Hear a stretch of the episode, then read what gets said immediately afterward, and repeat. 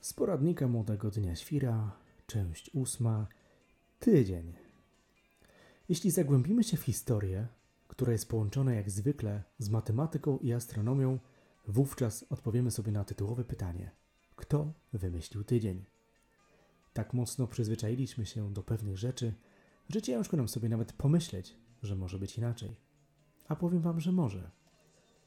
Nie pamiętam teraz dokładnie tych wszystkich obliczeń, więc zrobimy sobie wspólnie abstrakcyjną symulację owego rysu historycznego tygodnia.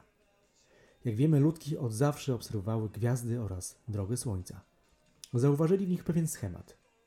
I nie, nie będziemy się teraz zajmować, że to tak naprawdę Ziemia się poruszała względem Słońca, a nie odwrotnie. Zastosowałem skrót myślowy, wierząc, że wiecie o co chodzi. Poza tym Kopernika i Galileusza jeszcze wtedy nie było. Powtarzalność całego rocznego cyklu trwała 365 dni. To właśnie nazwano rokiem. Później ludki zauważyły pewną prawidłowość sezonów. Notabene skupiłem się na strefie umiarkowanej i niech tak będzie. Wyróżnili liczbę 4, bo tyle sezonów naliczyli. Nazwali je odpowiednio wiosna, lato, jesień i ta ostatnia, kiedy dzieci nucą Let it go. Szybka matma, czyli 365 dni. Tyle trwał schemat. Podzielili go na cztery sezony i urodziła im się liczba mniej więcej 91. No i w porządku. Nadal nic się nie dzieje. Nadal do tygodnia mamy daleko. Teraz ktoś mógłby zapytać, skąd kolejny pomysł dzielenia owych 91 dni na 3. Tu przychodzi mi do głowy słynna fraza naukowa, kurwa nie wiem. Może dlatego, że pokochali liczbę 4? Sezon podzielili na 3, co w sumie dało im 12 miesięcy. Tyle ile znaków zodiaku. Jakaś taka logika. Słyszałem, że w rzeczywistości zodiaków jest 13, ale mniejsze o teorie spiskowe, a więc wiemy już, że każdy sezon ma 3 miesiące po mniej więcej 30 dni. Tu znów pojawił się podział na magiczne 4.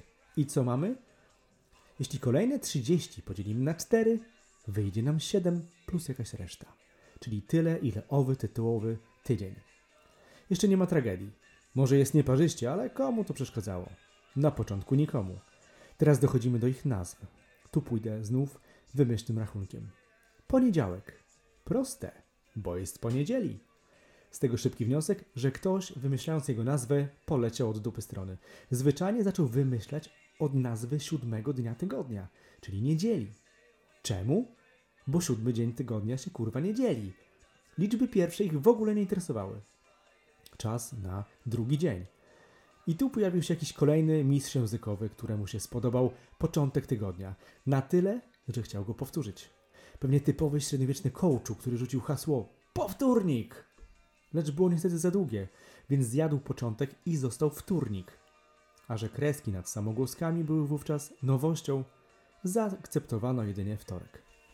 Trzeci dzień to banał, to niewydarzony środek. Każdy matą wie, że połowa z siedmiu to trzy i pół. No, ale tutaj trzeci jest jakby tym środkowym.